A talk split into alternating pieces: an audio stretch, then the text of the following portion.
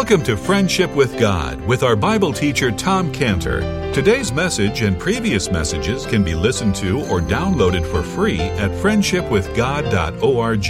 Friendshipwithgod.org. You can also obtain free resources from Tom Cantor and view our online bookstore at friendshipwithgod.org or call us at 800 247 3051. 800 247 3051. Tom Cantor also has a daily devotional verse that comes out each day by email and on Facebook. To receive this small daily devotional verse that Tom Cantor puts out, you can sign up at friendshipwithgod.org, friendshipwithgod.org, or find Tom Cantor on Facebook by searching for Tom Cantor and Friendship with God. Now, here is our Bible teacher, Tom Cantor. That means that this is what God is doing. This is what is occupying God's hours. You know, there's, and, and by the way, there's no such thing as waking hours with God because the Bible says in Psalm 121 3, Psalm 121 3, he will not suffer thy foot to be moved. He that keepeth thee will not slumber. Behold, he that keepeth Israel shall neither slumber nor sleep. So the brothers had to sleep. But, but, and, and, and so that's a time when at least they couldn't be planning and plotting Joseph's destruction while they were asleep. But God has the advantage over the brothers because he doesn't sleep. He never gets tired, and so he never stops continuing to plan and to plot to save people around the clock, which is what God is doing. And he says that in Jeremiah 29 11, Jeremiah 29 11. I know the thoughts that I think toward you, saith the Lord, thoughts of peace, not of evil, to give you an expected end. Now, so this last part of verse 20 where Joseph says to save much people alive, that shows us what God is interested in. It shows that God is interested in saving people from their sins. He's interested in saving people from being cast into hell.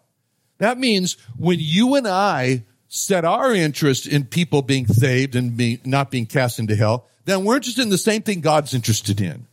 And that means when you and I give our efforts to seeing people be saved from being cast into hell, then we're on the same page as God.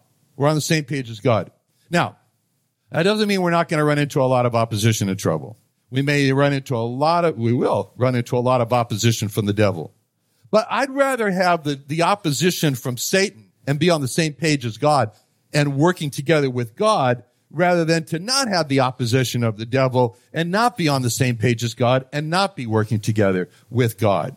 We face a lot of opposition. Uh, let me tell you, especially when it comes to bringing the gospel to the Jewish people.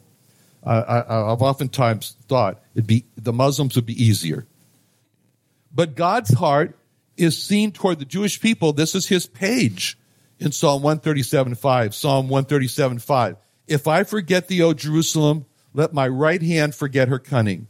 If I do not remember thee, let my tongue cleave to the roof of my mouth if I prefer not Jerusalem above my chief joy.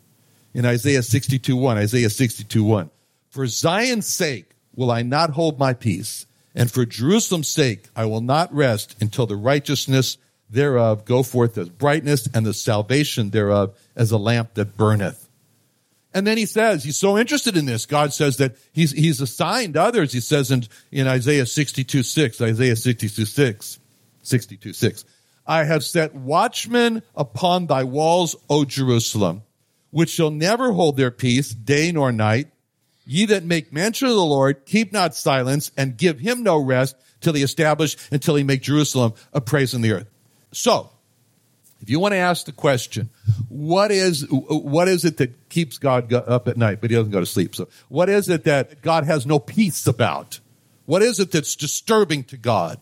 What is it that, that gives God unrest? He said, he said, until, until the Jewish people are saved. He will not. He says, and, and he's asking others to don't let him rest. Don't let him have peace. He says, give him no rest till he establish, until he make Jerusalem a praise in the earth. This is what he's saying here. He said, I will not hold my peace. I will not rest. God says in Isaiah 62, 1, until the righteousness thereof go forth as brightness for Zion's sake and salvation. Okay. Now, there's a very difficult passage, a very difficult passage in Romans 11 to understand. And, and, and, and our summer blitzers really struggled with this the year before last. I mean, last year. And, and, and it's, it's Romans 11, 11. Romans 11, 11, 11, 11 says this. I say then, have they stumbled that they should fall? God forbid. But rather through their fall, salvation is come unto the Gentiles for to provoke them to jealousy. Now, if the fall of them be the riches of the world and the diminishing of them the riches of the Gentile, how much more their fullness? So, like, like I said, last year, uh, the summer blitzers were kind of saying, Oh, I see. God, God caused them to fall so that salvation can come to us. Well, that was good of God to cause them to fall. Now, and on the surface, it looks like that. On the surface, Romans 11, 11 looks like you could say, okay, on the surface, it looks like God made Israel to fall away from God so that the Gentiles could come to God. I mean, that would be uh, ascribing something to God, which is actually evil, an evil intention to God. It would be a wrong view of the so-called sovereignty of God. Not that there's any wrong views anyway. So how are we to understand this? Romans 11, 11. Through their fall, salvation has come to the Gentiles.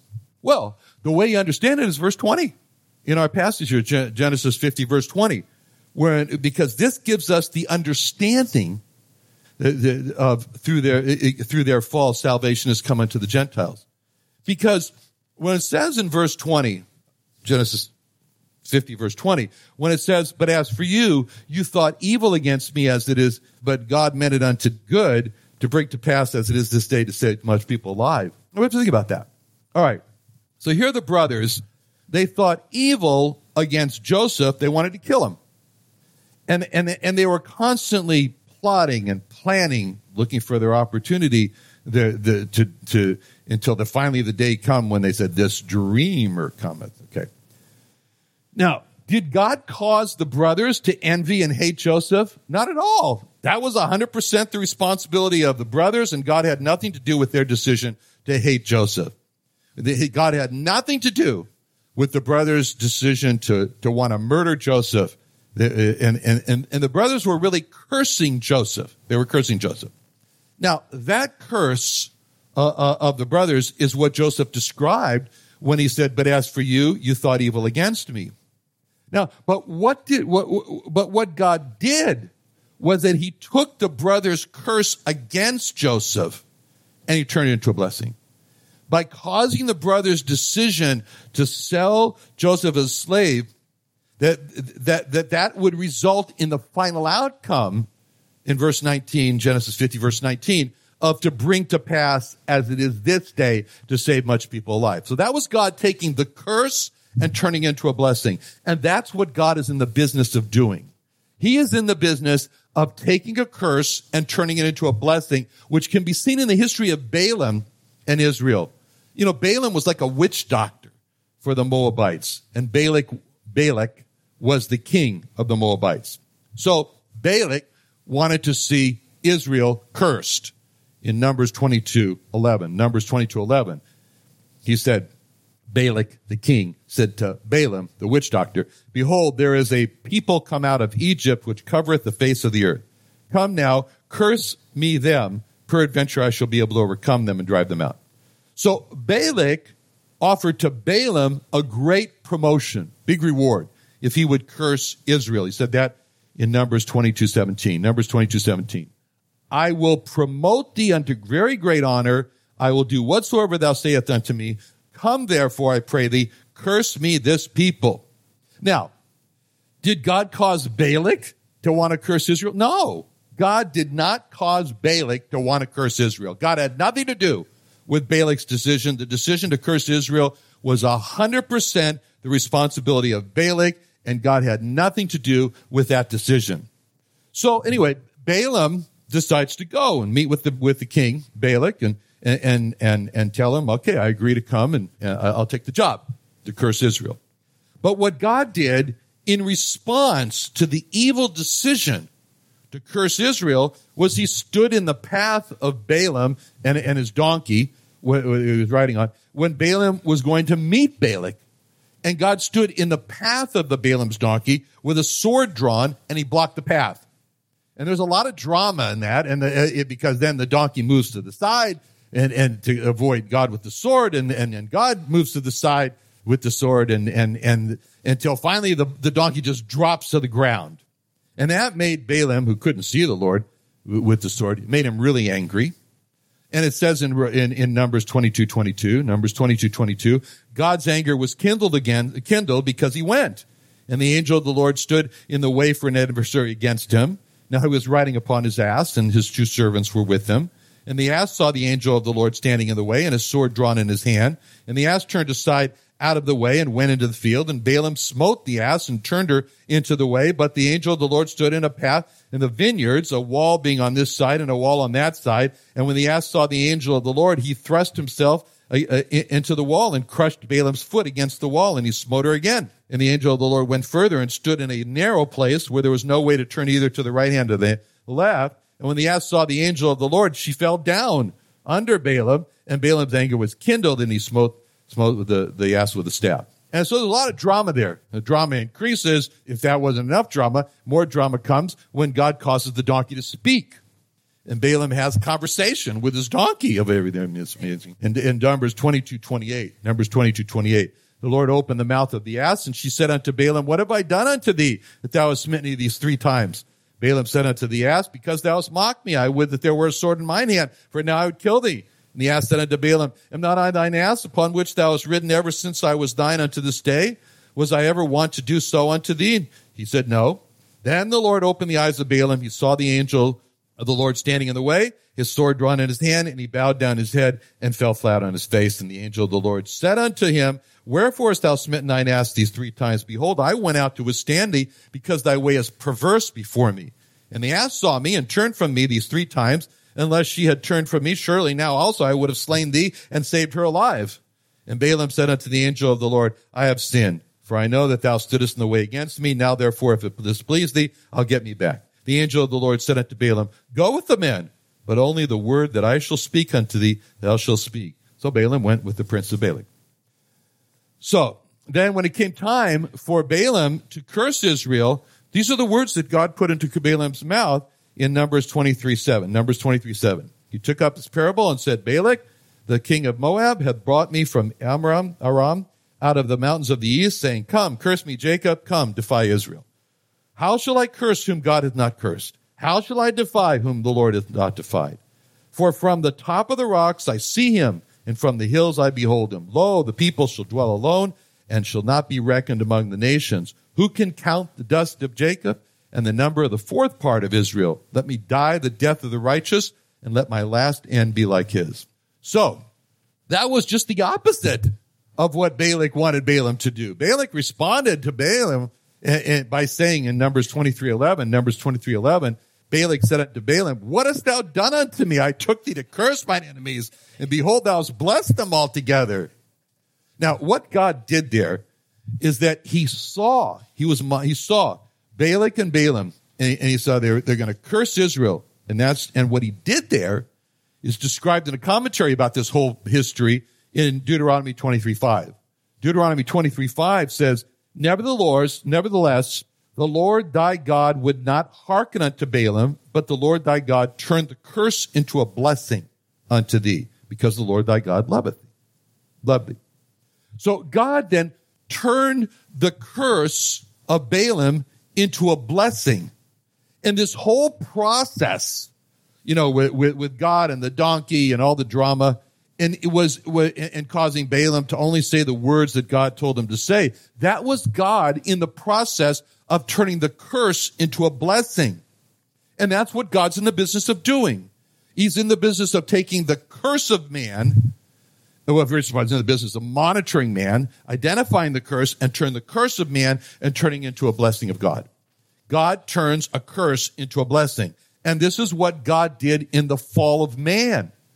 God took the curse, man's sin, fall, being worthy of death and hell, and he turned it into a, a blessing. God took the curse of the fall of man, the fall of man, and as we said, into curse and death and so forth, and through the cross, he turned it into a blessing of saving man and making man in a position much greater than he was before the fall, of adopting him, making him a joint heir with the Lord Jesus Christ, with God, filling man forever with the Holy Spirit. The cross is the ultimate turning the curse into a blessing.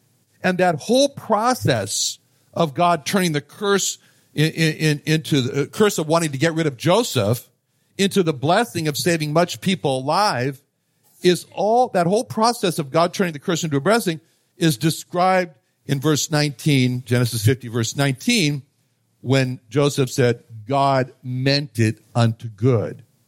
God turning the curse into a blessing is described in verse, in, in that verse 19, as God meant it unto good.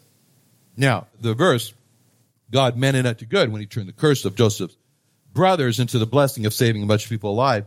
That's the explanation for Romans 11, 11. Romans 11, 11, when it says, through their fall, salvation is coming to the Gentiles. The Jewish people had fallen by cursing the Lord Jesus Christ, just as the, Jew, the Joseph's brothers had fallen by cursing Joseph. And because of that, the Jewish people refused to come to the Lord Jesus Christ as their God, as their Savior. And they put up this big wall between them and the Lord Jesus Christ. And when the disciples encountered that wall, it says what they did in Acts 13:46. Acts 13:46. Then Paul and Barnabas waxed bold and said, "It was necessary that the word of God should first have been spoken to you, but seeing you put it from you and judge yourselves unworthy of everlasting life, lo, we turn to the Gentiles." And that's the history of how the salvation of God came to the Gentiles, of which we see today. It was because of this. So salvation came to the Gentiles when God turned the curse of the Jewish people against the Lord Jesus into a blessing by saving the Gentiles. And in the same way, when God turned the curse of the brothers of Joseph, uh, by, by thinking evil against him, into a blessing by saving Egypt and saving much people alive. And this is what God does. He's constantly, God is constantly monitoring man. He's constantly seeing the curses of man and he's constantly turning those curses into blessing. And this is what Joseph was focused on in verse 20, how God turned the curse into a blessing. But as for you, you thought evil against me. That was the curse. But God meant it unto good to bring to pass as it is day, as it is this day to save much people alive. That was turning the curse into a blessing. So for us to see in life how God is at work and he's turning curses into blessing, that's what brings us joy in life. That's what brings us fulfillment. But you and I are never going to see that unless we become like Joseph and we lose all bitterness by seeing how we were hurt and how our sorrows were the result from other people did to us. Instead of all that, focusing on the good that God brought out of our hurt, out of our sorrows. And that's what Joseph did. He lost all his bitterness from seeing how he was hurt and the sorrow for his brothers caused him. And instead, he focused on all the good that God did out of his hurt and out of his sorrow. So Joseph saw how, for example, because of what they did, he saw clearly how he was personally advanced to become the ruler over Egypt when God turned the curse into the blessing. He saw how thousands and thousands of Egyptians were saved from perishing when God turned the curse into a blessing. He saw how his own family, the Jewish people, were brought into Egypt to start to develop into a great people when God turned the curse into a blessing. And now, from heaven, he sees how he became a type of the Messiah, the Lord Jesus Christ, the man of sorrows, despised and rejected, who became the Savior of the world, all when God turned the curse into a blessing. So in verse 20, Joseph is focusing on God turning the curse into a blessing, and we can see that in that that Joseph is marveling at the wisdom of how God does that. Now we take one step back, and we look at this whole response that Joseph gave to his brothers after he wept, which is verse 19 21. He says to them, Fear not, am I in the place of God? As for you, you thought evil against me, but God meant it unto good to bring to pass as it is this day, save much people alive. Now therefore fear not. I will nourish you and your little ones. And says now, he comforted them and spake kindly to them. First of all, he opens his heart to them in verse 19. He says, I'm not in God's place. I'm not going to be your judge. Second, he opens his heart to them in verse, verse 20. He says, uh, uh, he tells them God turned the curse into a blessing. And third, he opens his heart to them tells them, verse 21 they shouldn't fear because he's going to nourish them and their children. And all of this talk that he's just given in these verses 19 21 are described And in the end of verse 21 is, he comforted them and spake kindly to them. Now in the Hebrew, this last phrase, he spake kindly to them, is translated, he spake, he, he spake kindly unto them. It really reads libam. So lev is heart and uh, to them.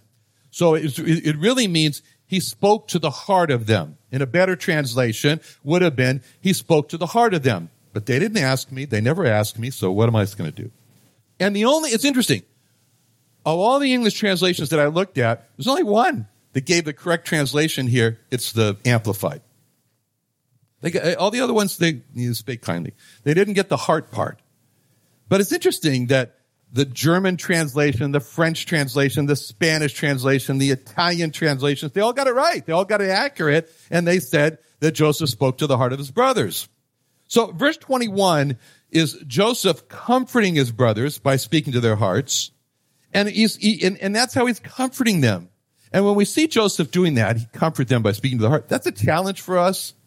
That's a challenge for us to become heart speakers. All right? To speak to the heart of people. Now we say, well, what does it take to be a heart speaker? Well, the first requirement of becoming a heart speaker is to become a heart listener. You got to listen to the heart. We have to see ourselves like the doctor with the stethoscope. And he comes in and he listens to the heart of the patient. And when the doctor uses the stethoscope, like me, who never stops talking, he says, stop talking now so I can hear your heart. So in the same way, if our, if our, if our lives are filled with other voices of our concerns and our cares and our, what we're preoccupied with, then we're going to be like the doctor trying to hear the, the, the heart when there's a lot of distracting noise going on. We have to put all that noise away so we can focus and listen to the, to what the person is saying. Now, when the doctor puts a stethoscope on there, he may hear a lot of other noises. He may hear the grumbling of the stomach because what he ate or didn't eat. And he's got to say to himself as he's listening to his stethoscope, he says, that's not what I'm trying to hear. And, and he's got to tune his ear to hear the heart. So when we become a heart listener, in order, in order so we can be a heart speaker, when we become a heart listener, we got to listen to what the person is saying and look for the voice of his heart in his words, which of course Joseph did when he saw all this fear. And disregard all the other talk that's coming from, coming. And then after we've heard, after we've been a heart listener, and we've heard the person's heart, the next requirement for us to be a heart speaker is we've got to, we got to ask God, We've got to rely on God to show us what we should say, to speak to the hearts. All right? May God turn us into heart speakers like Joseph was in verse 21. Let's pray. Father, thank you so much, Lord, for the life of Joseph and for all the trouble you took to write it down for us so we can see and understand. We pray that we might, Lord, follow him when, inasmuch as he was a follower of God. In Jesus' name, amen.